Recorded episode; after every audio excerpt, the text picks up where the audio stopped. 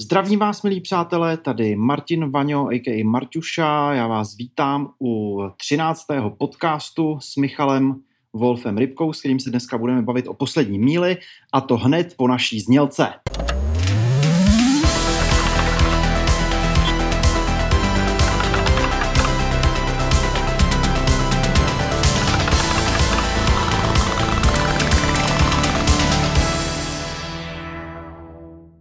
Ještě jednou vás vítám u 13. Wolfcastu s Michalem Rybkou, a.k.a. Wolfem. Vítám tady i Wolfa. Ahoj. Ahoj. Dneska se budeme bavit eh, o připojení k internetu. Budeme se bavit o takovém zvláštním termínu, který já osobně jsem slyšel poprvé v životě dneska, který, který je poslední míle. Co ano. to znamená? Jak bys nám ten termín vysvětlil, Michale? Uh, typicky při připojování k síti se řeší dva takové problémy. Jednak je to stavba páteřní sítě, potom nějakých větví, nějaké rozvíjení té základní superstruktury internetu a potom se řeší připojování individuálních uživatelů. A tomu se říká právě poslední míle, což je typicky vzdálenost několika kilometrů od nějakého připojovacího centra, od nějaké ústředny nebo od nějaké antény a tak dále. Tomu se říká poslední míle. A to je přesně ta věc, která, kterou drtivá většina uživatelů zná, protože když si kupujete domů zařízení na připojení k internetu, tak si kupujete zařízení, které vám dovolí tu poslední míli překonat, když ta míle může být někdy dost velká, jak se podíváme u těch určitých zařízení. Ale prostě se tomu tak říká. Znamená to teda, že se budeme bavit o dějinách internetu? Budeme se děvit, bavit o dějinách internetu částečně, nebudeme řešit tak přímo dějiny internetu, ze dvou důvodů. Za prvé jsou příliš veliké samé o sobě a zahrnují spoustu věcí, které se týkají infrastruktury. A za druhé je to překvapující, ale to domácí síťování a připojování je starší než je internet eh, protože v podstatě 70. léta a 80. léta eh, nedovolovala běžným domácím uživatelům připojit se do internetu, do internetu jako internetu, ale připojovali se na takzvané BBSky, což byly servery, které nabízely určité služby a v podstatě ta 8-bitová revoluce se odehrála jakoby mimo internet, když samozřejmě v té době už existoval. Abychom ten vztah ujasnili, tak vlastně myšlenka internetu vzniká formou takzvaného ARPANETu, Advanced Research Projects Agency Network, který vznikl v roce 1966 a měl za úkol propojit velká počítačová střediska a dovolit jim snadno sdílet data. Eh, tenhle ten projekt byl zastřešený DARPou, což je vlastně americká agentura pro vývoj velmi pokročilých technologií. Od té doby se traduje o internetu, že je stavený tak, že ho nerozhodí ani atomový, atomová válka, když sami dobře víme, že ho dokáže rozhodit kde kdo. Například důchodkyně s pilkou, která odřezala Armény před několika lety. Takže některé legendy jsou jenom legendy, ale ta základní myšlenka byla prostě propojit hlavně ta velká počítačová střediska a dát vědcům a technikům možnost snadno sdílet data. A teprve potom se na to nabalovaly další věci. No ale Takže když, vlastně... promiň, když, když se bavíme o tom, o, o těch jako vojenských začátcích, zmínil si tu atomovou válku, tak já jsem někde zaslech, že vlastně, že vlastně jeden z důvodů toho, proč vznikl eh, ten ARPANET, byl ten, že se právě v případě atomové války potřeboval Spojené státy decentralizovaný řízení, aby jako když vyňukují Pentagon, tak byl nějaký jiný generál v nějakém jiném bunkru, který bude dál házet ty ňuky na sovětský svaz. Je to takhle pravda? To, takhle to není, protože jako problém decentralizovaného řízení eh, válečných operací je úplně odlišný. Tady v tom případě šlo o něco jiného.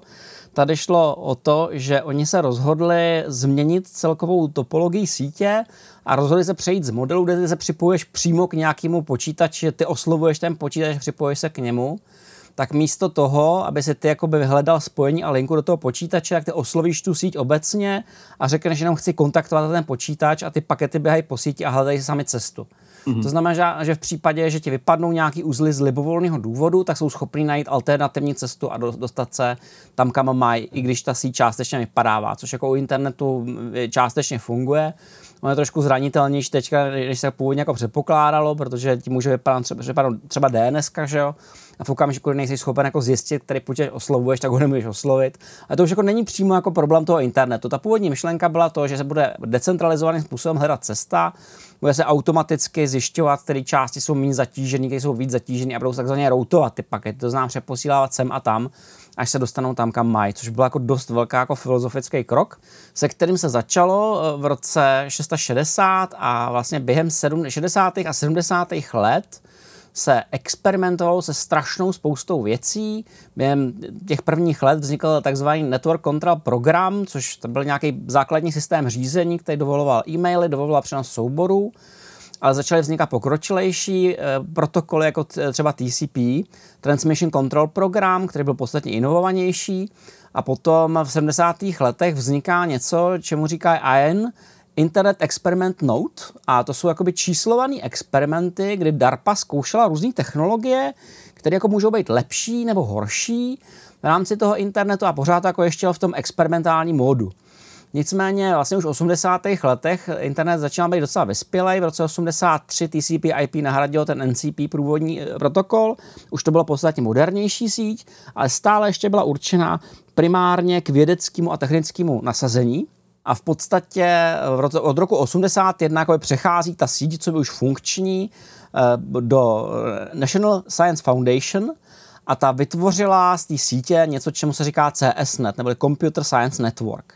A to je, to je hrozně zajímavý, protože eh, tam fungovalo něco, co, co můžeš znát tři, třeba z akademie nebo prostě z, z vysokých škol, že vznikla počítačová síť, u které bylo možné jako zkoumat a řešit a psát si e-maily, ale fuj, fuj, fuj, komerce byla špatná. Mm-hmm. Takže prostě na jejich síť neměly přístup jako komerční firmy v žádném případě. Tehdy ještě samozřejmě to bylo jako tak jako na začátku, že třeba v roce 86 údajně měla jejich backbone, měla 56 kilobitů, takže by to ani jako nestačilo.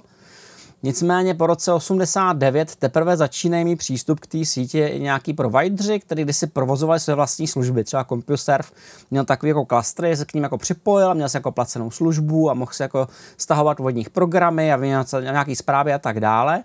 Ale tím, že se připojili k té síti, tak mohli začít posílat e-maily i do jiných sítí, což bylo hrozně důležité. Celá ta myšlenka internetu je taková, že nikdo tě nebude brzdit a ty můžeš napsat e-mail v podstatě komukoli, komu chceš a on jako nějak tu cestu najde, že to je fakt jako univerzální služba. No a potom se to začalo hodně rychle rozvíjet. Od roku 89 vzniká něco, čemu se říká Acceptable Use Policy, což v podstatě říkalo, jako, že je možný do jisté míry eh, pouštět nějaký komerční obsah, pokud není jako nějaký šílený. No a potom se to jako celý začalo jako rozjíždět, nejdřív se jako začaly navyšovat rychlosti na 1, megabit za se, na 1,5 megabitu za sekundu, v roce 91 už to bylo 45 megabitů za sekundu a v roce 95 to bylo kompletně uvolněný pro komerční použití a tak vznikl internet, jak ho známe. To znamená prostě s, s gamblingem, s hrama, s varezem, s pornem, se vším, co si jako dovedeme představit. Tak vzniká jako ten finální internet. A ten se neustále rozvíjí, protože například teďka má Google projekty, který říká Faster a který v podstatě jako staví 60 terabitový, 60 terabajtový eh, páteřní spoje, které by to měly jako podstatě posílit. Čili v podstatě exponenciálně roste ta propustnost. Mm-hmm. Takže chápu to tak, že v 80. letech existovala, chápu to správně teda, že v 80. letech existovala jako spousta různých jako sítí všelijak pospojovaných, eh, který jako nebyly propojený tak, jak jsme zvyklí dneska? Chápeš to naprosto správně, říká se tomu era BBS a hmm. jako je, je, mě, mě se jako to úplně nechce popisovat, protože já jsem to nikdy sám nezažil. Já tu kulturu neznám, nicméně na YouTube jsem našel pětihodinový dokument, kdy lidi z té éry vzpomínají na to, jak fungovali v té době, protože on to bylo fakt jako 20 let, bylo to jako od roku 70 do nějakého roku možná 75 se to rozjelo nějak víc, do roku 95 a tam vznikala celá kultura a na tom byla odkojená celá jedna generace. My to hmm. tady jako úplně nevnímáme, protože my jsme žili samozřejmě v socialismu, kde jsme byli jako rádi, jsme byli rádi na to, že, aby jsme někde komunikovali, jako nedej bože, že jo, prostě to bylo, bylo samozřejmě vyloučený. Ale v té době tam existovala jako velmi silná kultura, vznikaly tam onlineovky, vznikaly tam takzvané ty MADy, že jo, takový ty multiple uh, user engine a tak dále. Typicky to bylo na textu, protože tehdy to připojování nebylo kdo ví jaký. Uh, ty komunikace, o jsme se už bavili posledně, o tom, jak vlastně vznikaly dálnopisy a tak dále, mm-hmm. jak mhm. vypadala, vypadala ta strana toho biznisu. Mm-hmm. Typicky ten biznis aby komunikoval přímo sám se sebou navzájem. Ty BBSky byly jiný, byly komunitní. ty, ty komerční uživatelé měli zájem se k ním napojil každý, takže používali nějakou jako veřejnou síť a komunikovali s, s, s klientem a přímo. Když tady byly opravdu komunity, mělo to svý adminy, mělo to svý nějaký pravidla, nějaký metody chování, trošku to připomínalo eh, dnešní jakoby komunity na internetu, ty nějaký ranější fáze, ale bylo to taky rodinnější v té době. A bylo to hodně limitovaný tím, že rychlosti přenosu byly značně omezený.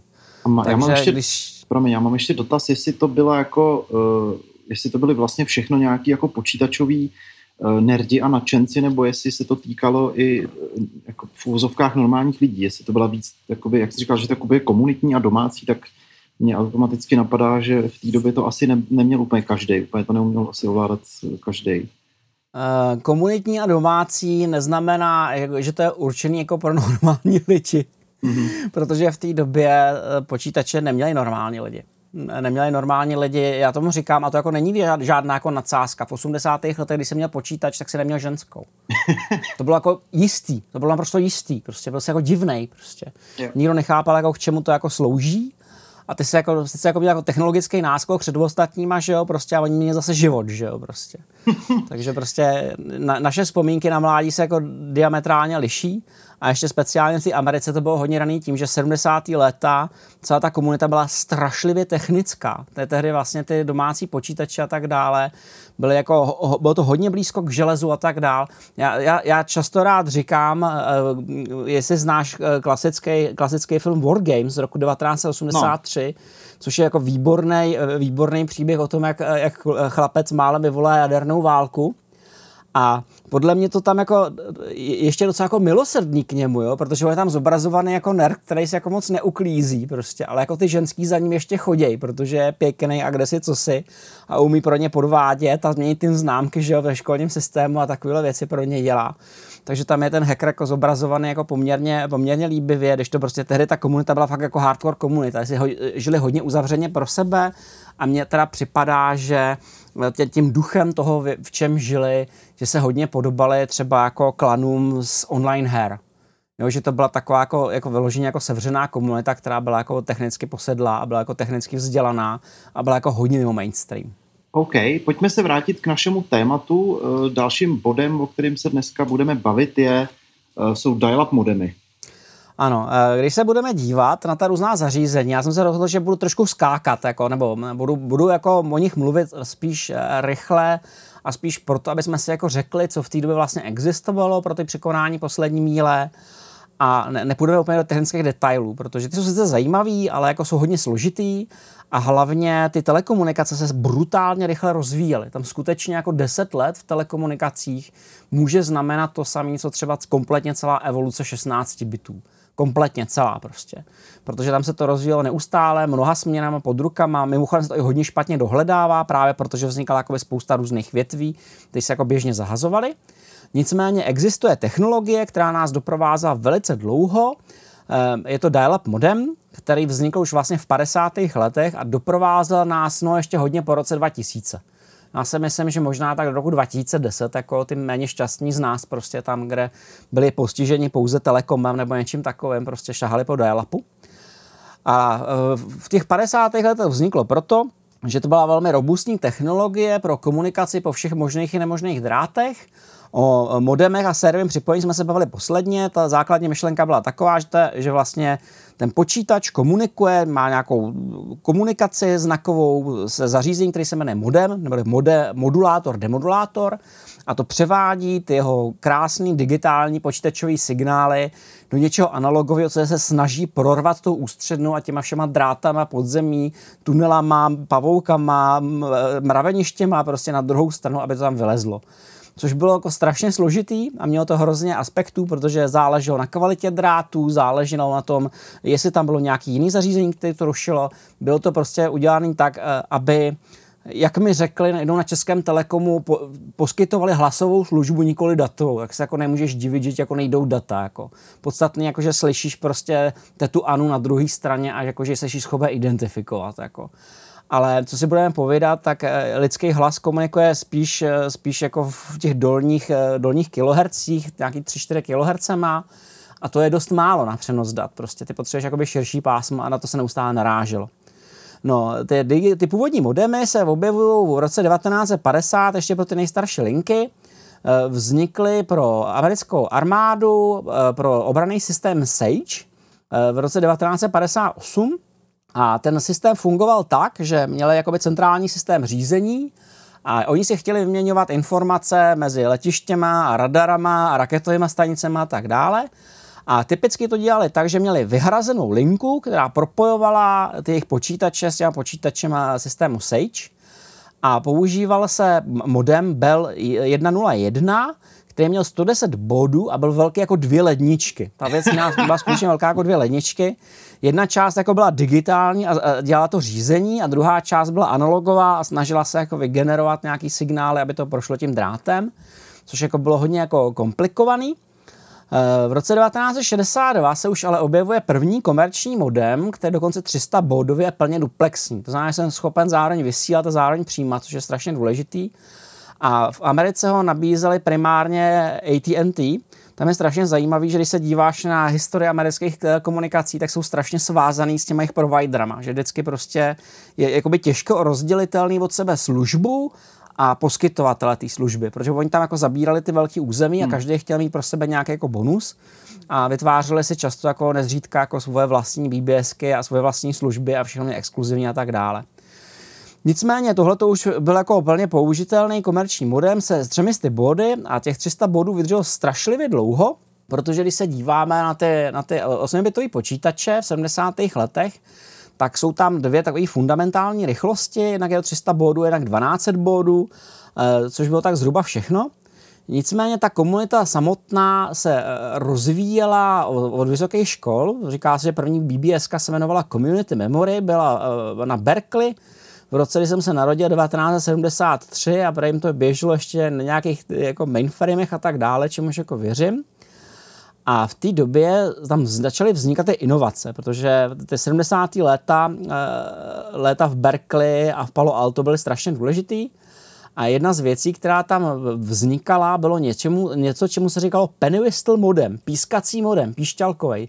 Já jsem to pokoušel najít na YouTube a vždycky jsem jenom našel jako ženy, které učí eh, kladení prstů na flétně a hraní na flétně, tak to jako není ono, ale je to jako pískací modem.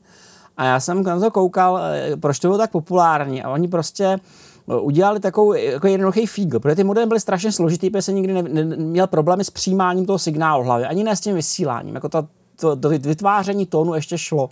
A těch detekce byla problém. No a oni se prostě rozhodli, že udělají modem, který bude fungovat jenom někdy, který prostě bude fungovat jen na těch lepších linkách a ty prostě budeš mít jako levný modem, ale musíš si k tomu najít tu linku, na který to jako poběží. Což jako byl jako filozofický krok, který to dovolil strašně zlevnit. V podstatě toto schéma bylo šířený v rámci Popular Electronic v březnu 76 Stavebnice prodávala za 130 dolarů a postavení to stálo 255 dolarů a mělo to 100 bodů, takže to bylo jako velmi pomalý modem a vzhledem k té ceně byl velice populární. Jasně. Nicméně, už v té době, vlastně v tom samém roce, Bell nabízí modem Bell 202, který měl 12 bodů a upřímně řečeno, na těch jako základních analogových linkách to bylo takový jako, že to ještě bylo docela rozumný a dalo se to provozovat. Eh, a to se jako strašně rozšířilo. V podstatě i minule jsme se bavili o tom, že na konci 70. let pro všechny mikroprocesory vznikaly jako by komplementární čipy, které nabízely modemovou funkcionalitu přímo určenou pro ten daný mikroprocesor. Takže tam ta podpora, podpora byla. Hrozně zajímavý je to, že vlastně první modemy pro mikropočítače vznikají roce 77, ty, ty už jako nejsou určený pro ty jako velké mašiny, ty jsou určený pro ty malý. Eh, eh, první byl údajně pro IMSI 8080 a jmenoval se 80103A a stavili se takovým jako originálním způsobem. Jeden z obrovských problémů, který máš eh, s těma šitovými sítěma je v tom, že chceš je elektricky od sebe odseparovat počítač a tu, tu elektrickou síť telefonní, protože nevíš, co v tom běhá e, za energie a taky nechceš prostě, aby ty energie z té telefonní sítě ti běžely prostě do počítače. Eh, bylo to o to horší, čím ta, ta země byla jako víc v Evropě, protože tady se provozovalo něco, čemu se, co se jmenovalo homologace. Možná se na to ještě pamatuješ, kdy prostě eh, se někomu vždycky povaloval tři roky prostě v nějakým úřadu modem, než na to udělali flaster prostě s takovým tím lvíčkem a že tím, že to je schválený pro naši síť. a bez tohohle toho se to nesmělo přímo připojovat.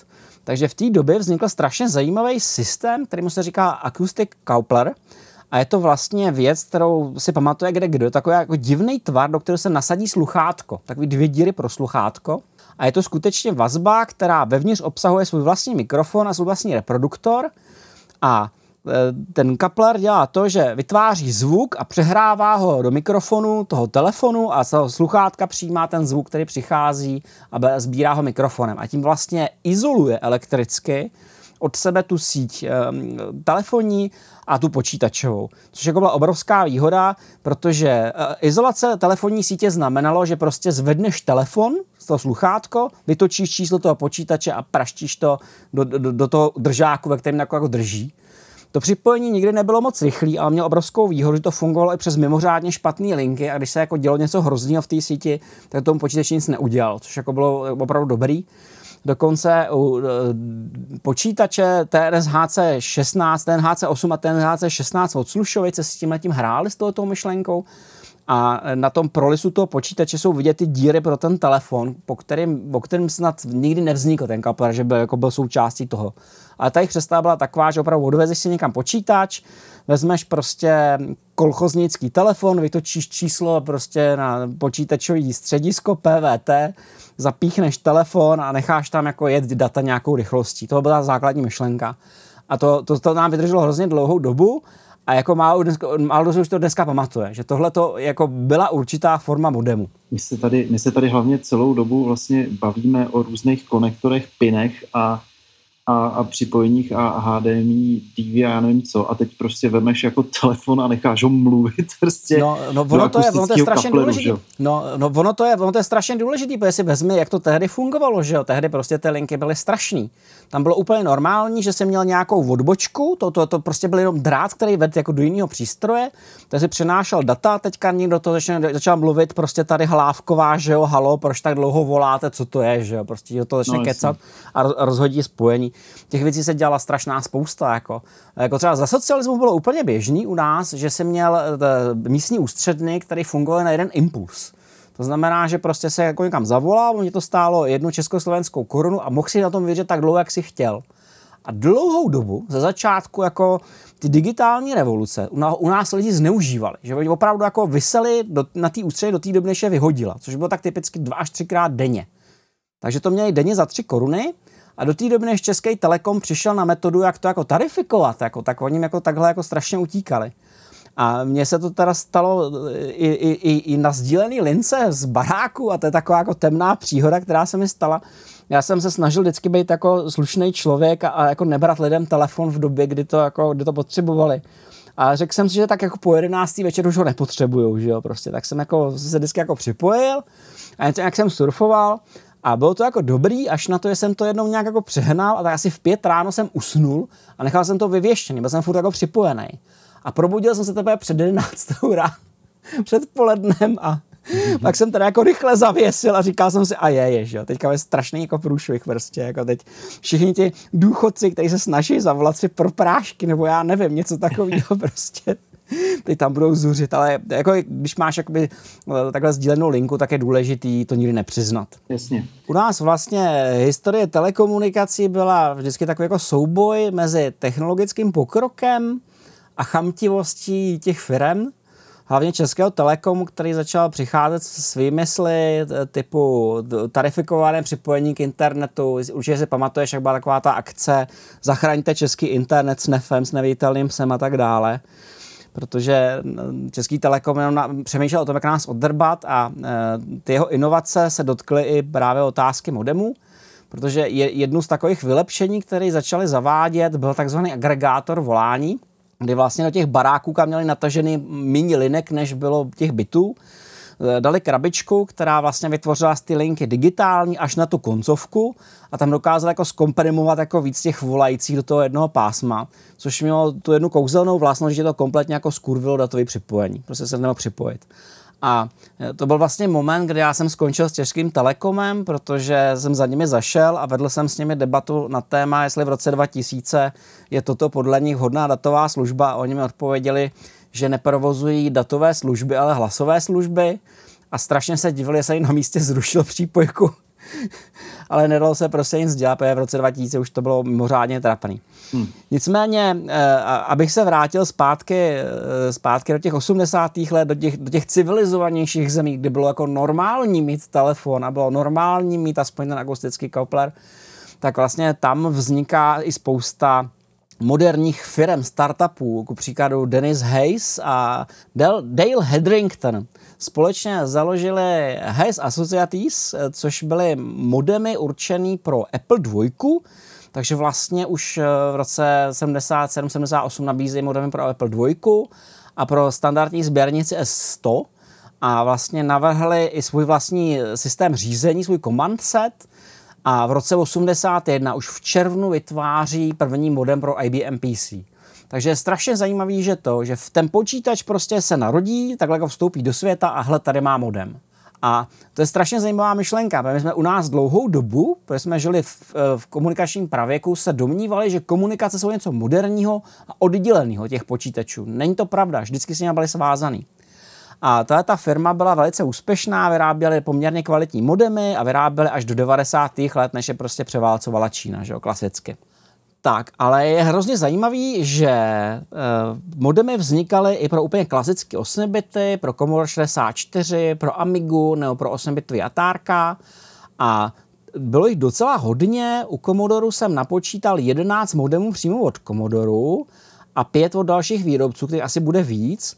Typicky měli jen ty dvě rychlosti, 300 bodů a 1200 bodů. 300 byla taková jako lidová, aby se dostala na BBS a něco se přečet, a těch 1200 se už se hodilo k tomu, aby si stáhnul nějaký software a tak dále. Uh. Michale, a my tady operujeme teďka s jednotkou bod, která je pro tu telekomunikaci nesmírně důležitá a my jsme teda dneska zvyklí to počítat eh, v bitech za sekundu, tak uh, mohl bys nám to těm, co si to z minula nepamatují, ještě pořádně vysvětlit, tu jednotku? Je tam určitý malý rozdíl, který spočívá v tom, že vlastně jednotka přenosová rychlost bot je pojmenovaná po Emil Bodotovi, který vyvinul telegraf a udál takzvaný symbol rate, to znamená počet signálů odeslaných za sekundu.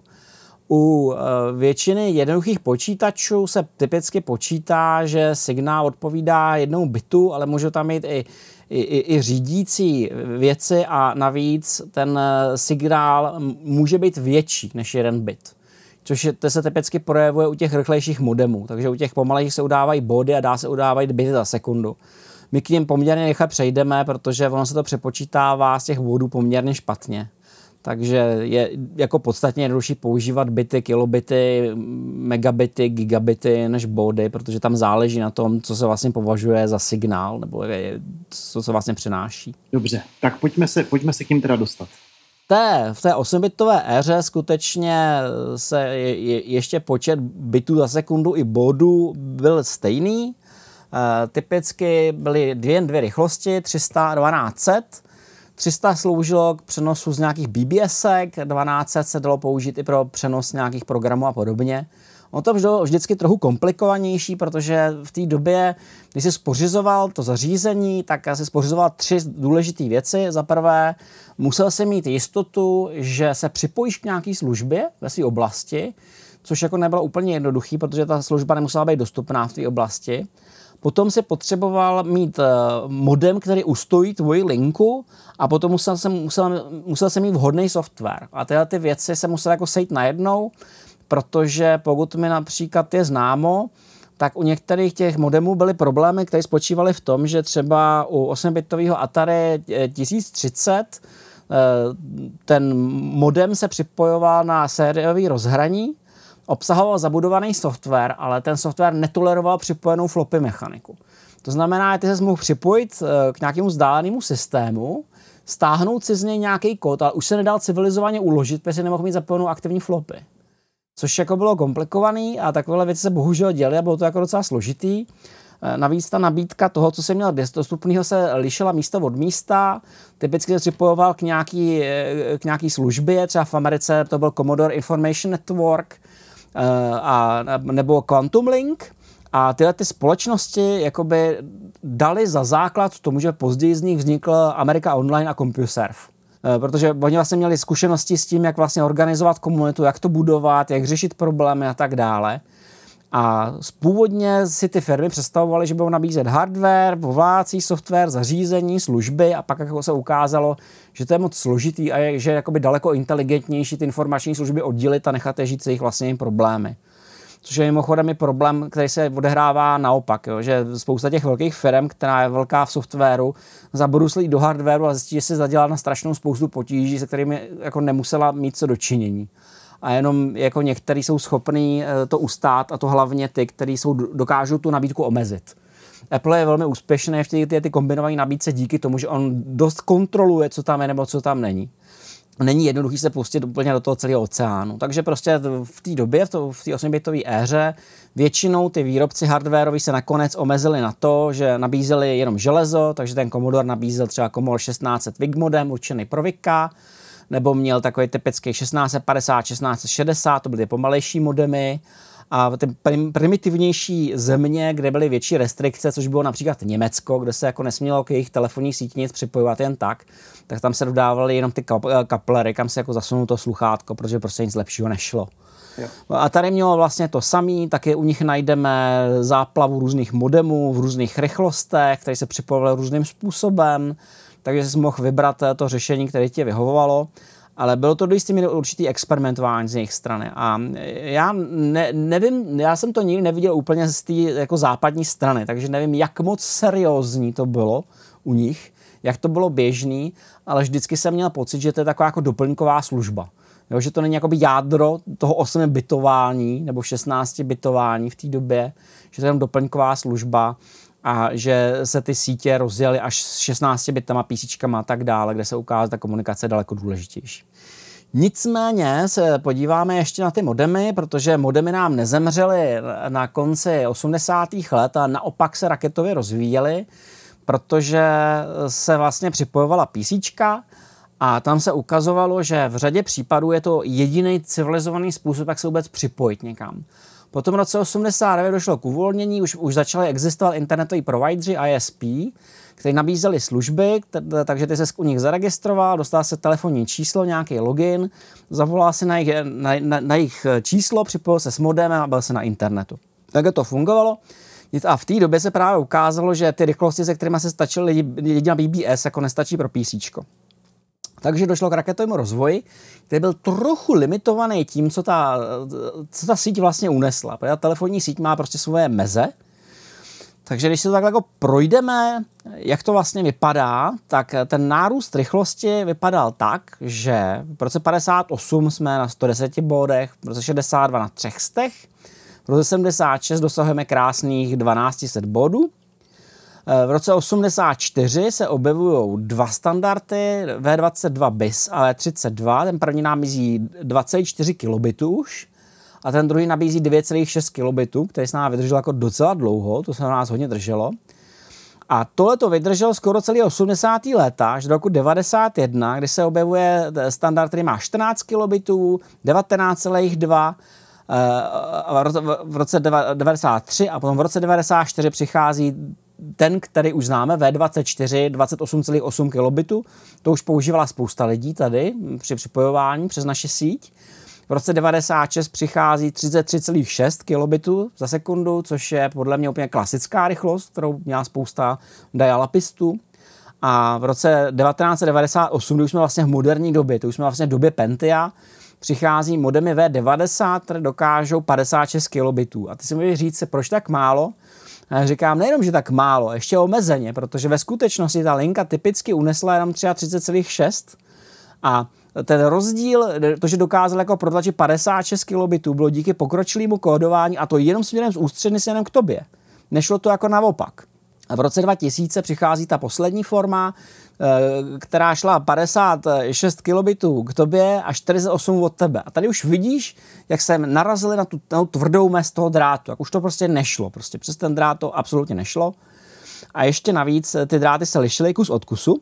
A proto byla potřeba nějaký složitější protokol, typicky se tomu říká handshaking, a my to známe jako takový to klasický pískání, to, to, to nevím, jestli náš zvukař obví takový to klasický což je vlastně eh, protokol, kdy ty modemy se na obou stranách jakoby propojí a začnou se bavit o tom, kdo umí který protokol a jestli to teda jako vyzkoušej a ze začátku jako začínají těch nejvyšších rychlostech a downgradeou ty rychlosti směrem dolů a hledají tu stabilní, kde si rozumějí kde prostě ten, ten konkrétní drát jim jako stačí pro tu danou komunikaci a oni takhle downgradeou a hledají tu nejnižší, nejnižší možný společný dělitel a typicky ještě kontrolují kvalitu toho připojení zachodu, tak jsou schopni jako trošku přibrzdit, když jde o věc.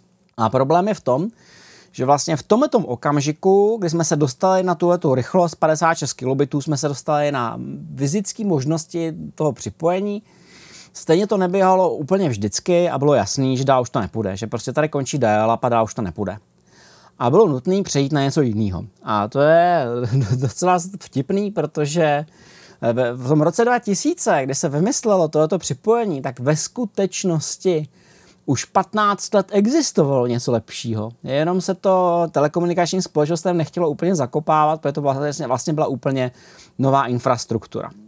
Takže eh, v té době měly ty společnosti dvě možnosti, eh, buď to vytvořit něco lepšího, vytvořit nějaký jako double modemy a tak dále, který skutečně snad používali, pokud je mi známo. Já jsem to teda v reálu neviděl v domácnostech a nebo přejít na čistě digitální linku, protože vlastně to všechno, o čem jsme se zatím bavili, pořád analogová linka. Je to linka určená pro hlasovou telefony, která má uh, omezený, omezený frekvenční pásmo a je typicky velmi málo odolná vůči zarušení.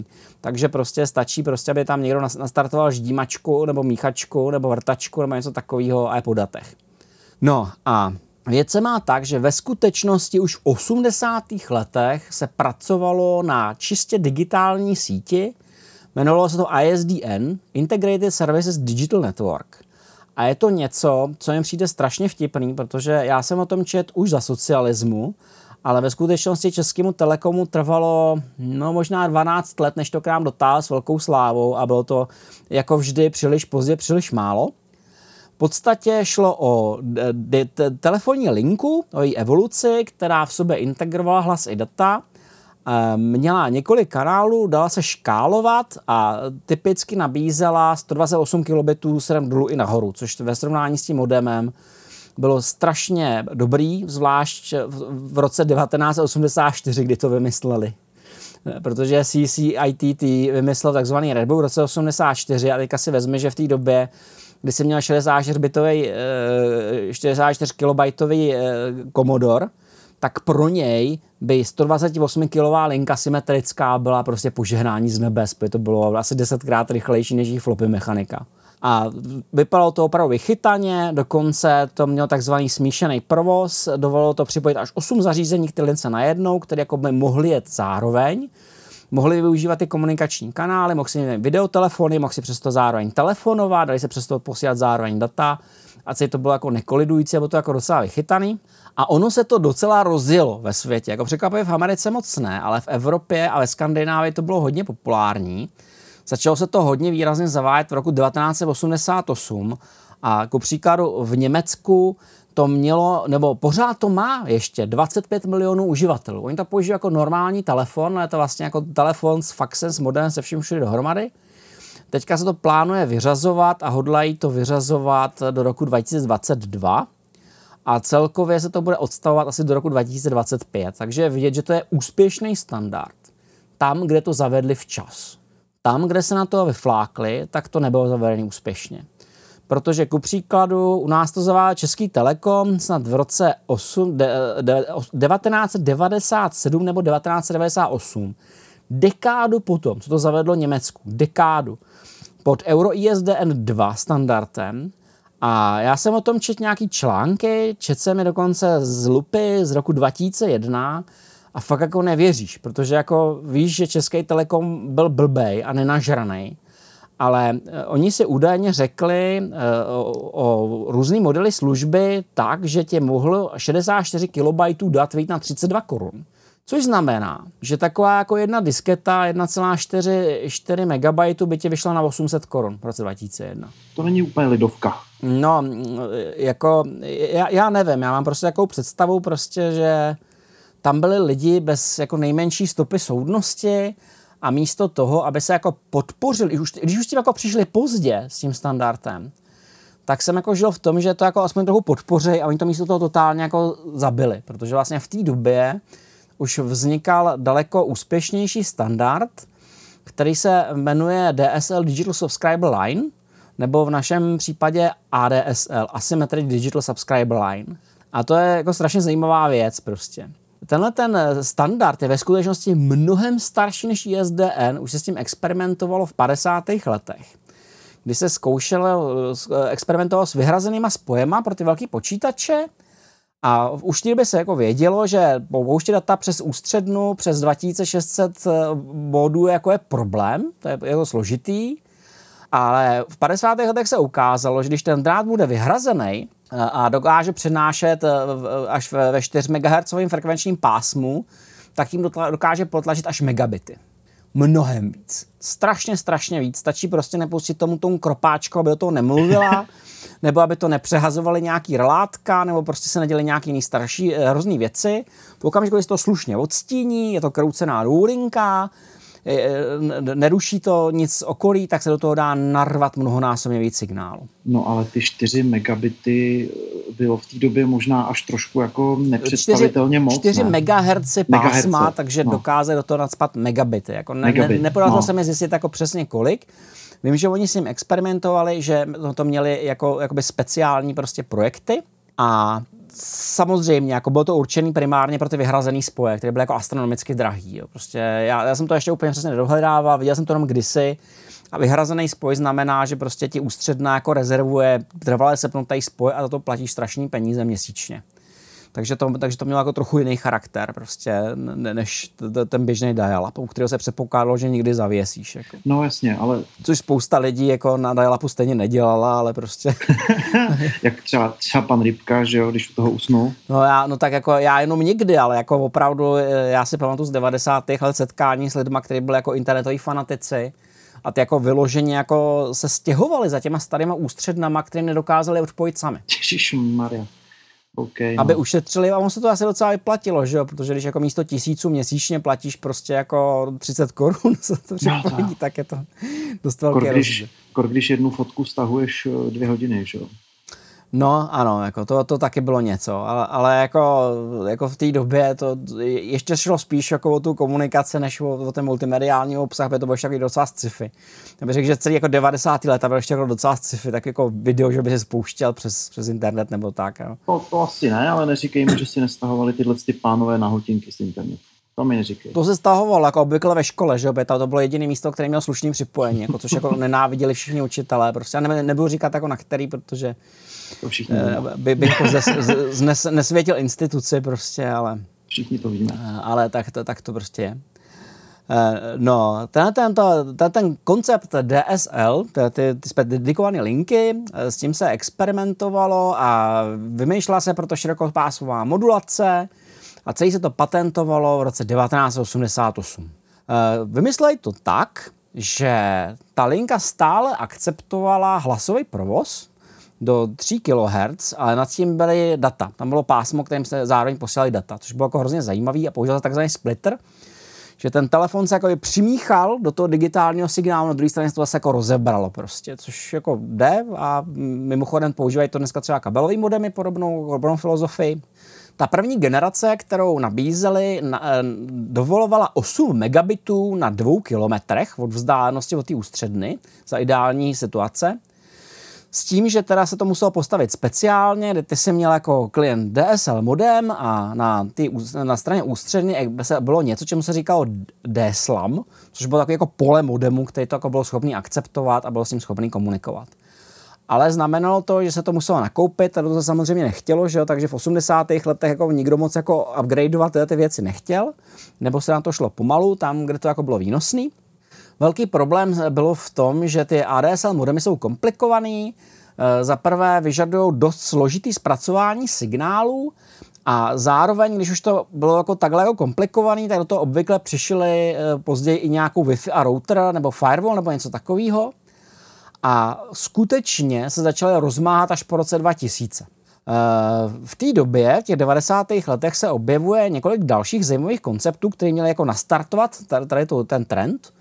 Eh, prvním se, prvním se říkalo Naked DSL, což je linka jenom pro data, která se jakoby zjednodušila tu hlasovou část, že si prostě jako řekli, jako kašleme na to, prostě bude to jenom pro data. A potom s tím, jak se pokoušeli prodávat to DSL, tak začali zároveň vylepšovat ten standard.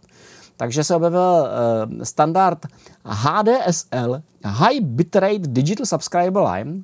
V roce 1994 už existoval, nabízel větší přenosový spektrum, nabízel nejdřív megabit za sekundu, potom 2,3 megabitu za sekundu, a hlavně nabízel možnost přidávat repeatery, protože tam byl největší problém jakoby s tím dosahem od té ústředny, protože jako dva kilometry od ústředny není až tak daleko, když si jako nakreslíš prostě kružítkem jako ne, no. kruh na, na, na mapě. To je míle a kousek.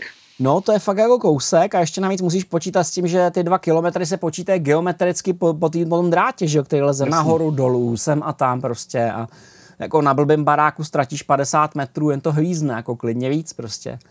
No a oni vymysleli systém, kde se dali přidávat takzvaný repeatery, které byly opakovače toho signálu, které se přidávaly zhruba po, po každých dvou kilometrech a největší vzdálenost, na kterou to dokázali protáhnout pomocí 4 repeaterů, bylo 18 km.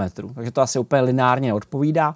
Nevím přesně, jak to, to funguje, ale tím dokázali jakoby natáhnout to pokrytí i po městech jako e, lepším způsobem. S tím, že se začaly zlepšovat ty standardy, takže dneska máme HDSL 4 standard, který je podstatně kvalitnější než tohleto a to se vlastně nabízí pořád. To je pořád věc, kterou nabízí ten původní telekomunikační operátor na těch linkách a pořád jsme vzdálení na, závisí na té vzdálenosti od těch ústředen a na, na té kvalitě, jak to natáhnout. Čili jsme jim vydáni stále trochu na milost a nemilost. Jasně. Další technologií, o které se dneska tady budeme bavit, eh, má být Wi-Fi. Ano. To už asi všichni známe, i ti nejmladší z nás. A známe to proto, že Wi-Fi vlastně vznikla jako takové centrum odboje vůči poskytovatelům drátového internetu který byli líní mrchy a nechtěli roztahovat internet tam, kde se jim to nehodilo, nebo jim to připadalo jako blbý. Protože co se budeme povídat, jako nikdo nepožene kopáče do, do, do, do, do, do stráně kvůli třeba 100 korunám měsíčně. To prostě nehrozí. No jasně. No, takže v té době se začala rozvíjet vlastně úplně jiná filozofie Eh, nebo začala se rozvíjet poměrně brzy, už v roce 1971 vznikla takzvaná Alohanet na Havaji, která využívala paketovou síť UHF, a to byl jako základ si ty myšlenky, protože jako Havaj je poměrně rozsáhlá a mezi sopečnými ostrovy jsou jako takový pauzy s tím mořem, že jo, kam se jako blbě natahují dráty. Takže oni vymysleli jako protokol pro přenos dat, bude to samozřejmě nějaký jako praktický data, meteorologický data a tak dále. A jako základem celé té sítě byla komunikace, nicméně to inspirovalo uh, další vývojáře k tomu, aby začali přemýšlet o tom, že využijí určitou část pásma k tomu, že začnou dělat datové přenosy vlastně v tom radiovém pásmu. A využívaly se typicky volná pásma, kterých je víc. Uh, typicky u Wi-Fi známe dvě pásma 24 GHz a 5 GHz jako volný pásmo. Nejsou úplně volný všude po celém světě, jsou tam určitý výjimky, že někde je něco volného, někde je něco zakázaného a podobně. A ten princip je zhruba takový. Tady je prostě kus volného radiového spektra, tak ho využijeme. No a oni eh, na tom začali pracovat. V roce 1991 se objevila vlastně první snaha o překonání vzduchu tam, kde to nebylo praktické a vytvořila to NCR Corporation spolu s AT&T jako takzvanou waveLAN a bylo to určený pro jako lokální síť pro pokladny, aby se nemusela mít někde jako rozvedený datový liney pro ty pokladny, pro ty pokladní, kde jako datlej, že jo, v těch nekonečných lánech lidí, kteří čekají, tak prostě se vytvořila bezdrátová síť pro přenos dat mezi pokladnama a nějakým centrálním systémem. A tam se to jakoby rozjelo a začalo se, začalo se toto nabízet a zároveň se začalo pracovat na návrhu nějakého univerzálního standardu, na kterém se začal pracovat v roce 1997 a ten standard se jmenuje IAAA 802.11. 802.11 je důležitý, protože vlastně všechny Wi-Fi se jmenují 802.11 něco. Ten první standard byl standard, který měl 2 megabity a už existoval a to bylo dobře. A hlavně vznikla takzvaná Wi-Fi aliance, která od roku 1999 e, začala sloužit i k distribuci těch standardů a k tomu, aby vlastně ty produkty spolu navzájem si rozuměly a, a začaly prosazovat jméno Wi-Fi. A to Wi-Fi je strašně důležitý. Wi-Fi není úplně jednoduchá technologie, ale je to výborná technologie, která vlastně tím, že není licencovaná, dovoluje kutilům s tím dělat experimenty Eh, já si pamatuju, že ještě v 90. letech eh, se překonávaly ty poslední kusy přes nějaké překážky, kam vás jako nechtěli pustit, rozkopávat něco do složitě. Ku příkladu na kolej v Troji. Kolej v Troji se chtěla připojit přes výzkumný ústav, který byl naproti obrovský tý stoupající dálnice, té magistrály. A to samozřejmě nikdo nechtěl nechat rozkopat, že jo, kvůli študákům. Takže oni tam vymysleli laserové pojítko, které vlastně jako přenášelo laserem data prostě přes, přes tu část. A Wi-Fi dokázala ty věci nahradit. Dokázala nás bavit těch strašných věcí. Já mám třeba známýho, který mi vyprávěl, jak si na konci 90. let natáhl svůj vlastní internet od souseda přes silnici a nemá je to k čemu překonat, tak to prostě trošku jako v base natáhli po telefonní lajně. Tam prostě byla prověšená telefonní lajna a samozřejmě Telekom jim nechtěl nic dovolit, tak to prostě tam přetáhli ethernetový kabel, který vysel přes tu jako veřejnou komunikaci asi tři roky, než jim na to přišli a odstranili jim to. Takže to bylo jako bojový, no a naštěstí v momentě, kdy přišlo Wi-Fi, tak bylo po problémech. Wi-Fi, Wi-Fi funguje tak, že ti může pokrývat široký prostor, Wi-Fi můžeš směřovat, to znamená směřou antenou někam nastavíš a přijímáš a vysíláš. A jsou s tím jako taky spojené jako různé legrace a různé radosti. Mimochodem eh, existuje klasický radiový spojítka, který nabízely větší firmy, a ty na to museli mít nějaké licence, což jako mm, ovšem nemluví o tom, jak ty firmy byly kvalitní nebo nekvalitní. Já si pamatuju jednu takovou, kterou nebudu jmenovat, ona stále ještě existuje prostě, jako nezahynuli na svou vlastní blbost, ale měli by protože oni dokázali, dokázali snad neuvěřitelně netalentované techniky. A my jsme si jako vždycky stěžovali, že ten internet nefunguje a oni říkali, že jim to funguje, že to je jako v pořádku. A teprve třetí přivolaný technik zjistil, že místo toho, aby ty předchozí dva technici namontovali směrovou anténu tak, že bude mířit směrem ku přístupovému bodu, což by člověk logicky řekl, tak oni to prostě jenom jako nahledali pomocí nějakého měřáku a namířili tu anténu na velkou administrativní budovu, kde chytali reflexy, normálně reflexy odraz toho signálu. A v zimě, když ta budova měla zavřený okna, tak jako reflektor ještě docela dobře fungoval. Ale v momentě, kdy přišlo léto, lidi do toho okna začali otevírat, tak prostě přestala fungovat jako reflektor. A internet přestal jít. A tohoto vyžadovalo až třetího technika, aby na to přišel. Ale úplně nejlepší, co se jim stalo, bylo, že nám jednou přijel, při, přestal fungovat internet úplně my jsme volali na dozorový centrum a oni nám říkali, že je všechno v pořádku a, a že jim všechno jako běží a všechno to ukazuje. Až teprve po 24 hodinách někam dojeli a zjistili, že jim to ukradl celý vysílač. Hmm. Takže prostě... A to ukazovalo, že to funguje. Takže prostě jako vidíš jako tu jako tu prostě kulervoucí míru profesionality, kterou ty firmy měly. No to jo. A, a jako teda naštěstí jako občas se objevovaly firmy, které jako byly jako trochu lepší a jako v okolí pořád po Praze než strašnou spoustu firm, které jako nabízejí Wi-Fi připojení, eh, často jako relativně civilizovaný nějakého vyššího standardu a když jako si to nenecháš zapojit úplný blbce a necháš si doporučit jako nějaký vhodný, vhodný jako přijímací prvek a nějakou směrovou anténu, a nastaví ti to někdo, kdo skutečně ví, kam má mířit prostě s tou anténou. Tak ten výsledek může být jako docela, docela přijatelný. Ale, ale jako bylo to tak jako hrozně dřevní období, kterým jsme jako překonali tu strašlivou díru mezi leností klasických telekomů a nenažraností těch mobilních. Prostě jsme si to udělali sami takže občas, když se objeví nějaké eh, zprávy v médiích o tom, jak jako Češi jsou hrozný, jak prostě jako nechtějí utrácet z mobilní data a místo toho mají radši Wi-Fi, tak já říkám, 20 let vlády teroru, jako, rozumíš, prostě, jako, naučili jsme se odboj, prostě, naučili jsme se jako chodit všude, prostě, a dneska tak. opravdu ta je to, je to, podle mě to je trošku dědictví toho telekomu. No. Ty už to zmiňoval, že ten telekom byl prostě takový polostátní moh, který vlastně nevěděl, co dělá. A mně přijde, že ta kultura toho, že pojďme ty lidi holit, eh, trošku tady u nás zůstala, že jo? protože to, že lidi nechtějí platit za data, je způsobený tím, že jsou drahý, jak s proměnutím jako hovado, jo? protože já, když jsem teďka byl na dovolený v Gruzii, což jako by je relativně civilizovaná země, ale už je to skoro v Ázii, tak tam prosím tě 10 giga dat na 14 dní stojí 80 korun do mobilu. No. A dostaneš je prostě takhle. No. Jo přijdeš k přepážce, ukážeš pas a máš je. Hmm. A to funguje na Filipínách, takováhle věc. Hmm.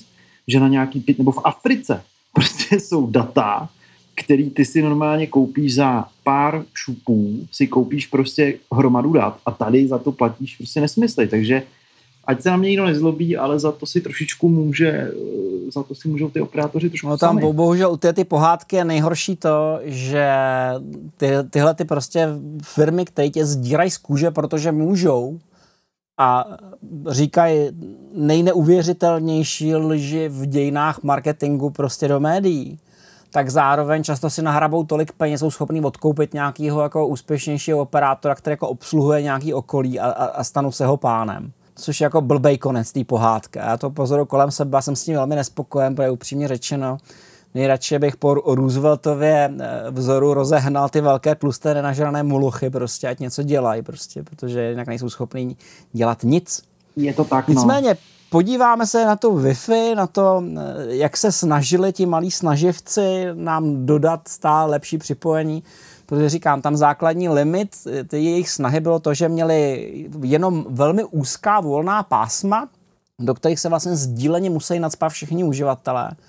Takže on to není úplně jako jednoduchý vyskládat to pokrytí, aby se jako navzájem nalezli do zelení, nezarušovali se a tak dále. Nicméně ta snaha vylepšovat to byla a byla masivní. Vlastně v roce 1999 se objevují první dva standardy 802.11b a A, ten B je takový rozšířenější, na 24 GHz, má rychlosti 1 až 11 megabitů za sekundu. Ten 5 GHz má 1,5 až 54 megabitů za sekundu, ale energeticky náročnější, má kratší dosah. Ale mi ještě strašně důležité dodat, že těch 24 GHz je vlastně, ta delší vlnová délka znamená, že ono se to chová víc jako vlna, takže to oblejzá rohy, ale to do vedlejší místnosti a dělá takové prýma věci, které máme všichni rádi. Když to čím je vyšší ta frekvence, tak tím víc to chová jako světlo. Takže těch 5 GHz už jako daleko hůř dosáhne za víc rohů. A teďka ty nastupující ještě rychlejší wi mají ten problém, že už fungují jenom v rámci místnosti, protože se začínají opravdu chovat skutečně jako světlo. V roce 2003 už ale přichází jiný výborný standard 802.11g, který nám přináší na 24 GHz podstatné zrychlení a najednou z těch, jedna, z těch 11 megabitů máme 3 až 54 megabitů, což je na kopnutí pětkrát jako rychlostí. To je prostě pecka. To chceš. A potom přichází řada dalších a dalších standardů, eh, kterých je gigantický množství. Já jsem se neepisoval všechny, já se řeknu ty, které považuji za důležitý. 2009 je to standard N, který přináší až 600 megabitů za sekundu, to už je vážně hodně. A v roce 2014 máme až 7000 megabitů za sekundu na 5 GHz. To je vážně hodně. To už se hodí skutečně jako by náhrada klasický uh, lokální sítě. A samozřejmě má to určitý potíže, protože když jako třeba řešíš uh, se známými s kolegy, tohle už není ideální řešení všude, protože třeba na těch 5 GHz a na těch vysokých rychlostech to znamená, že spíš děláš lokální síť, musíš počítat s tím, že ti do toho polezou sousedi, ty si koupili nějaký booster nebo extender nebo něco takového, to už trošičku magie. Nicméně stále, eh, stále jich přibývá, stále se navyšují rychlosti. Uh, jeden z těch standardů, který je moderní, je VGIG, gigahertzová, který má fungovat právě na té velmi krátké vzdálenosti a má dosahovat pásma až nějakých 7 GHz a mělo by to 10 metrů dovolit až, eh, až 5 gigabitů za sekundu, což už je vážně hodně. To už je takové jako připojení disku v podstatě. Eh, potom hrozně zajímavý další standard, který jakoby prošel kolem a není až tak úspěšný, jak by mohl být, je takzvaný VMAX, který se navrhoval i jako alternativa k mobilním sítím pro městské pokrytí. A ten VMAX v podstatě vznikl v roce 2001, čili vznikl velice brzy. Vznikl v, té době těch prvních Wi-Fi s tím, že bude mít e, daleko větší pokrytí, bude pokrývat jako celý města, bude mít daleko vyšší rychlosti, nabízel rychlosti až nějakých 340 megabitů na mnoho kilometrů, ale tam se ukázal, že je prostě problém prosadit eh, nová, nová zařízení, nové standardy, nové přijímače a tak dále, což je mimochodem věc, kterou si možná někteří z posluchačů budou pamatovat, že vlastně největší problém připojování přes Wi-Fi bylo to, že jste poměrně rychle měnili eh, ty koncové prvky. Že jste museli měnit antény, museli jste se měnit eh, zesilovače, museli jste si upgradeovat eh, routery a tak dále na ty nový, no, nový standardy, aby to fungovalo dobře. A velmi podobně se chovaly i mobilní data, které jsou strašně zajímavé. Na ty se podíváme jenom z rychlíku, protože ty explodovaly nám taky takzvaně pod rukama. První SMS se objevila pravda v roce 1992, čili poměrně brzy. Nicméně eh, myšlenka šíření dat eh, přes eh, mobily jako byla dost problematická. Ještě v roce 1999 se objevil takzvaný WAP, Wireless Application Protocol, to vychází ze dvou základních myšlenek. Za prvé, že přes mobilní síť neprotlačíme dost dat, takže musíme být velmi úsporný. A za druhé, že do telefonu v životě nikdo nedá pořádný browser. Takže je potřeba udělat jako specializovaný browser, který bude jako velice, velice jednoduchý a počítalo se s tím, že se bude za strašně velký peníze, v podstatě za SMS-kový peníze se budou prodávat data, ale si to budou kupovat, což prostě nefungovalo. Vím o tom, že se proto vyvíjely aplikace, vyvíjely se proto služby, dokonce i hry, ale ty náklady na provoz byly strašný a ten výsledek naprosto to nestál. Teprve až v roce 2000, nebo už v roce 2000, jak to vezmete, se bude GPRS, který nám přináší 9,6 kb za sekundu, což jako není nic moc, ale jako aspoň něco. A tady se objevují jako docela šílený ceny. Já jsem zase zkoušel dohledat ty ceníky. Jako docela bych ocenil, kdyby to někdo zmapoval, protože to, je, to bude podle mě jako to bude podle mě jako strašně zábavný čtení po těch letech, protože snad Eurotel chtěl 3 halíře za kilobajt v roce 2002. Uh. A to je vážně jako hodně, když to jako začneš jako násobit jako těma jako stovkama kilobajtů, že jo, tisícovkama a tak dále. Strašně zajímavý je, že už v té době, ne u nás, ale ve světě, už v té době se objevují další vizionáři. To je jako mimochodem jako zajímavý trend, že prostě jakmile se objeví jedna technologie, tak se prakticky okamžitě objeví mnohem lepší, kterou jako se někdo přijde a která, která bohužel není kompatibilní s tím, co už se jako rozprodalo. Už v roce 2001 se objevují nové technologie, 3G technologie VCDMA, která přináší 3,8 megabitů za sekundu. To je obrovský skok dopředu z těch 96 kilobitů. No to teda. A e, je zajímavý, že v oca, jako až za ní přichází Edge, který přináší 386 kilobitů. Edge je vlastně vylepšení té stávající GPRS technologie, kde slepují víc těch slotů dohromady, aby to jako nevypadalo úplně směšně ale ta budoucnost patří jednoznačně těm naprosto inovativním, inovativním technologiím. Ta poslední 3G technologie, která se objevila v roce 2009, HSPA, HSPA+, přináší až 28 megabitů dolů a 22 megabitů nahoru, což je hodně. Samozřejmě za ideálních podmínek. V roce 2009 se objevuje taky LTE, neboli první 4G síť, která nabízí až 1 megabit za sekundu v pohybu, až 1 gigabit při stacionárním použití. No a dneska jsme v roce 2019 a v roce 2020, kde se objevují 5G sítě, které nabízí 1 až 3 gigabity za sekundu a perspektivně až 10. A všichni víme, jak to vypadá, nová technologie, eh, noví šílenci, kteří upalují věže, protože se domnívají, že jim to přináší zdravotní potíže a tak dále. Někdy mám prostě pocit, že technici jsou lidi, kteří přináší, přináší technologický pokrok opicí. Je to tak. Mám z toho trochu takový pocit. Je to tak a když by si trošku uh, googlil, tak by si vygooglil um, karikaturu novinovou z, ze začátku 20. století, kde, která znázorňuje elektrické dráty, které zabíjejí lidi jenom tím, že po nima projdeš a stejně tak se lidi báli uh, rychlosti větší než 20 km v hodině, že jako zabíjí a tak dále a tak dále. Takže eh, s tím asi bohužel se budeme muset eh, na dobro smířit a až budeme kolonizovat sousední galaxii, tak eh, pořád budou lidé, kteří budou tvrdit, že to způsobuje rakovinou. No, já když jsem se koukal na ty dějiny mobilních dat, tak se přiznám, že rozumím jedné věci. Rozumím tomu, že ty firmy nechtějí jakoby velmi rychle pokrývat to, co už mají pokrytý něčím jiným. Ta evoluce je strašlivě rychlá. Tam v podstatě během 20 let eh, se prohnali, eh, se prohnalo pět generací technologií. Ale na druhou stranu mě na nich trochu štve, že pořád pokrývají to samý. Já nevím, jestli to je dojem, který z toho máš taky, ale já pravidelně zjišťuju, že prostě tam, kde to jako není potřeba pokrývat rychlejšími daty, tak mají pořád rychlejší data. Mm-hmm. A naopak eh, na, na, na, někde na Vystrkově, kde by se jako ocenil prostě opravdový mobilní připojení, tak tam není ani prdlajs. Dokonce jsem ještě před rokem eh, dojel do svého rodného města a z hrůzou jsem koukal na indikaci GPRS. Ani jsem neviděl, že iPhone dokáže indikovat GPRS. um, nevím, no, já to zase až tak uh, neřeším, nesleduju, ale možná to nějak souvisí s tím, že asi není úplně jednoduchý postavit novou anténu kvůli různým jako stavebním povolením a regulacím a šílencům, který chtějí zapálit, protože jim způsobuje rakovinu. No, no, takže ve finále jsme na to víceméně pořád stejně. E, pořád jako tam, kde bydlí větší okruh lidí, tak si buduje své pomocí, svůj vlastní internet. Hmm. S wi s něčím podobným. Protože člověk by očekával, že mobilní data už to dávno vyřeší při 10 gigabitech za sekundu, že už to nebude žádný problém, ale jako problém to je. Mobilní připojení eh, tedy české vesnice ani moravské vesnice nespasí.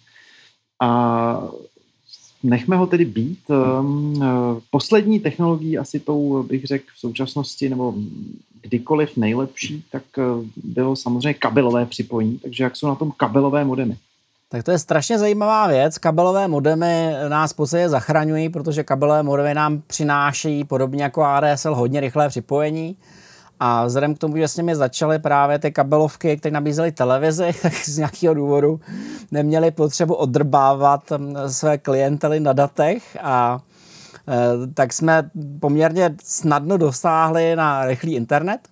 Je strašně zajímavý, že dějiny kabelových modemů jsou podstatně starší, než by se čekalo. E, v podstatě se mi podařilo dohledat rok 1979, kdy projekt DARPA, který vlastně rozvíjel internet, tak v rámci těch Internet Experiment Note, udělal něco, čemu říká Internet Experiment Note 96, eh, neboli MITR Cablenet Project, což je vlastně experiment s tím, že budou přenášet data pomocí RF modulovaného signálu o šíři 1 MHz. Takže oni se prostě rozhodli, že pošlou tím kabelem data organizovaná úplně jinak, aby si tam nadspalo podstatně víc a ukázalo se, že to jde že to jde a že to je dobrý, takže to začali rychle rozvíjet. A už v roce 85 dokázali dostat 10 megabitů na 3,6 km daleko, což je jako veliký úspěch. A samozřejmě můžeme si jako logicky říct, že když jsou takhle úspěšní s takovou technologií, proč by někdo se vyškrabával ještě o 15 let později prostě s 56 kilobitama. No ta odpověď je jednoduchá, že jo? ten kabel se musí někam zakopat, že jo? prostě někde musíš vzít to povolení, musíš vzít tu partu s krumpáčem a fyzicky ten kabel někam musíš umístit, což je jako složitější, než se zdá. Protože i v centru Prahy já jsem čekal jako přes 10 let, jako než, než nám přivedli jako do činžáku prostě civilizovaný kabel. A byla to veliká sláva. No, ale v tom roce 85 se těm poskytovatelům kabelové televize nechtělo moc experimentovat, protože prostě měli svoji kabelovou televizi, že jo? co s tím dělat jako jinýho, proč si to jako kazit. Takže jako to nebylo nic moc úspěšný. V roce 1989 se byl inovovaný standard 802.7 a taky to nebylo pořád moc úspěšný. Pořád jako nikdo nevěděl, k čemu to je dobrý. Částečně, protože vlastně v 80. letech si pořád ještě neměl internet. Neměl si internet, neměl si e-shopy, neměl si uložtor, neměl si porno, neměl si nic, neměl si žádný důvod používat 10 megabitů, že jo, prostě. A nikomu za to platit, takže to nikomu nestálo za tu námahu. Nicméně zaplať pámu se aspoň ta technologie funkčně rozvíjela a vytvářely se další koncepty, jako například myšlenka asymetrického modemu, která přišla s tím, že typicky uživatel spíš roztahuje, než uploaduje. Takže oni vlastně vytvořili uh, upravenou verzi, která dokázala tím kabelem spát směrem k uživateli daleko víc dat než naopak. A bylo to jakoby technicky jednodušší. Uh, v roce 1993 se objevuje Zenit Homeworks, uh, jeden z těch prvních kabelových modemů, který dokáže zvládat 4 megabity za sekundu, což je totální luxus v té době. Prostě podle mě ten, kdo to měl, byl absolutní king. A potom eh, se objevují nové standardy Multimedia Over Coax Alliance, který navrhují další a další inovovaný kabelový modemy, do kterých už teda se přiznám úplně nevidím, a jak jsem do toho jako nechtěl moc zacházet, ale ty rychlosti, které nabízí, jsou docela zajímavé. Protože dneska, když si pořídíš třeba Vodafone UPC, tak si bez problému můžeš pořídit 500 megabitů dolů, 30 megabitů nahoru a to ti stačí jako pro drtivou většinu použití na všechno možný. A je to stabilní, je to bezproblémový a pokud jako nepřerovnávají zrovna tu ústřednu nebo něco s tím nedělají, tak to většinou funguje bez problému. Takže je to daleko, daleko lepší, než to posílat vzduchem a je to asi nejkvalitnější metoda připojení v případě, že jsi předrátovaný k nějakému kabelovým providerovi. A, a myslím si, že je dneska už tě vlastně ani nezajímá ta kabelová televize. Ještě spíš zajímá ten internet. Určitou, určitou jakoby subkategorii představují ještě optické modemy, u kterých se moc pozastavovat nechci, protože jsou určené hlavně pro páteř a ty nabízí jako strašně vysoké rychlosti. Eh, Kouká jsem, že jsou v několika standardech. Ten nižší standard nabízí až 400 gigabitů za sekundu, ten rychlejší nabízí až 64 terabitů za sekundu. Samozřejmě obrovský problém je, že optický modem je dost nákladný a hlavně musí mít optickou linku, která je extrémně drahá a je složitý, složitá na zavedení. Takže v podstatě eh, snad to někam tahají do nějakých baráků, ale většinou to jakoby končí ve sklepě ta optika, dá už se to rozvádí přes, přes nějakou normální metaliku dál, protože rozvádět optiku až k lidem domů se asi nevyplatí. 64 terabitů, to už je hodně porno. To už je, to už je hodně, no. To už je hodně. Eh, a ještě předtím, než se, než jako to ukončíme, se pozastavíme u té poslední kapitoly, která je taková docela zvláštní. Vesmírná. A je to připojení k internetu přes vesmír, nebo satelitní připojení. A je strašně zajímavý, že podobně jako u mnoha jiných případů je to podstatně starší, než by se zdálo. Už v roce 1962 vznikl Telstar 1 eh, od Bell Labs. Ale to není vlastně první myšlenka, jak využít eh, satelit ke komunikaci. Ta vznikla už v roce 1928, kdy Herman Potočník navrhl geosynchronní satelit, to znamená satelit, který je jakoby permanentně umístěný vůči Zemi na jednom místě na obloze. A tuhle tu myšlenku spopularizoval Arthur C. Clarke eh, ve své povídce Wireless World v roce 1945. Občas se uvádí, že Arthur C. Clarke vymyslel komunikační satelity. On to jako úplně jako nevymyslel, ale prostě spopularizoval to, což jako je taky on, důležitý. On to možná uvádí hlavně Arthur C. Clarke, ne, že to vymyslel? Já vím, že to bylo vždycky takovým to vyprávění Artura C. Clarka, kde Arthur C. Clarke procházel po pláži na Ceylonu prostě a přemýšlel o budoucnosti ale, eh, ale jako myslím si, že skutečně nebyl první, kdo se to pokoušel, se to pokoušel udělat a myslím si, že kdybychom zaharbali v nacistických archivech, tak bychom tam našli věci. Jako, protože Kromě UFA. Ně, Němci přemýšleli úplně o to, jak zneužít úplně všechno, prostě úplně jako všechny technologie. Kdybych se docela divil, že by nepřemýšleli ani o tomhle tom. Nicméně, eh, první skutečně geosynchronní satelit vzniká až v roce 1963 jmenuje se Syncom 3 a udělal Highest Aircraft, což je velmi známá americká společnost. A dlouhou dobu se nic nedělo, protože se používaly ty komunikace pro vojenské komunikace, politické komunikace, pro nějaké televizní přenosy a tak dále, pro takové ty samé jako velký a nabobřelý společnosti, nic pro nás malé, malé lidi. Až v roce 1993 se stala veliká věc, důležitá věc. Otevřelo se takzvané KA pásmo pro komerční satelity, pro komerční provoz to pásmo je vysokofrekvenční pásmo 26,5 až 40 GHz. Tady dovoluje přenášet veliký objemy dat. A vlastně v té samé době začala NASA ARPA budovat ACTS Gigabit Satellite Network, což byla taková jako demonstrační síť, která demonstrovala, jak je možné přenášet velký objemy dat. Přenášelo se tam rychlostma až 622 megabitů za sekundu. Pokud vím, tak se dokonce snad i u nás nabízel komerční provoz tyhle věci. Jestli to vybavu správně, protože teďka už mě možná šálí paměť, tak to tehdy fungovalo tak, že jsem měl jakoby dvojí připojení, jednak jsem měl uh, klasické připojení pozemní, kterým se jakoby zadával dotazy do internetu a pak i přes satelit jako pršely data, ty velké balíky. Takže tam byla jako veliká latence, ale byl to zajímavý systém a zkoušeli se samozřejmě další a další věci a firmy sbíraly zkušenosti, toho budování té sítě se účastnilo 15 firm, jako Lockheed Martin, Motorola, K-Star Satellite, nebo takzvaná Wild Blue, která dneska působí v Americe. Eh, v té době se objevily i další věci, jako satelitní telefony Iridium.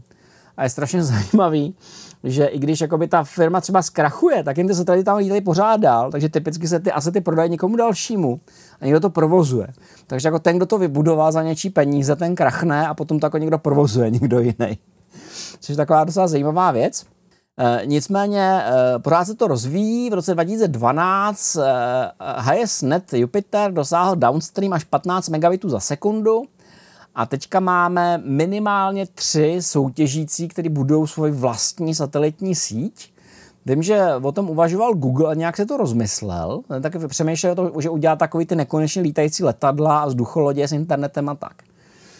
Nicméně máme tři soutěžící, které vypadají, že to myslí vážně. První je Starlink od SpaceX. Další je OneWeb a potom je Amazon. A Amazon to dělá možná proto, že to dělá SpaceX. A OneWeb je zajímavý, protože pokud jsem si správně povšiml, tak zrovna teďka krachují. Chtěli, chtěli vypustit celkem 1600 satelitů a nějakým došly prachy po 75. Takže otázka, jak to jako bude pokračovat.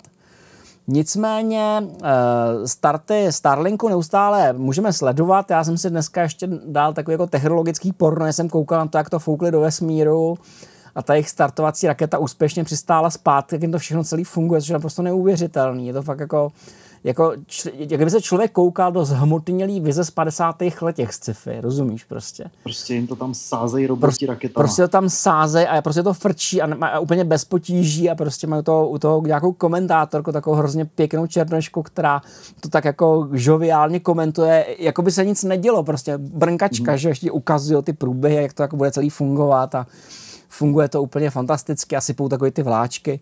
No má, má to určitý potíže a určitý jako výhody. Eh, Starlink chce umístit na oběžnou dráhu až 10 000 satelitů, měly být v nízké oběžné dráze, v nějakých 500 kilometrech, to znamená, že v okamžiku, kdy jim to přestane fungovat, tak začnou jako celkem samovolně padat a hořet v atmosféře, takže by tam jako neměla lítat moc brajgulu. Eh, měli by nabízet eh, připojení celosvětově s tím, že by to stálo měsíčně asi 75 nebo 100 dolarů. A eh, nevím, jestli ten, ten model vypadá přesně takhle, jestli to bude jako flat rate, nebo jestli to bude ještě nějak jako limitovaný.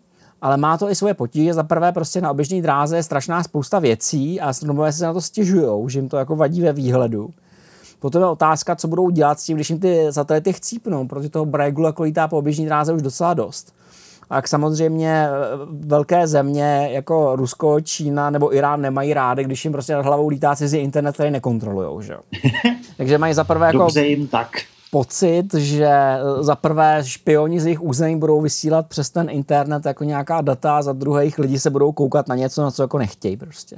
Číňani se dozví, kdo je Dalai Lama. No já si myslím, že oni to jako v zásadě vědí, že prostě to, to není až tak jako tak složitý, ale ale to už, to už taková jako, jako národní, národní specifikum. Buď jak buď je to prostě jeden z těch problémů, o kterém se mluví, a technicky za to prostě jako by ti to prolítává jako by tím vzdušným prostorem, že když je to nad hranicí atmosféry.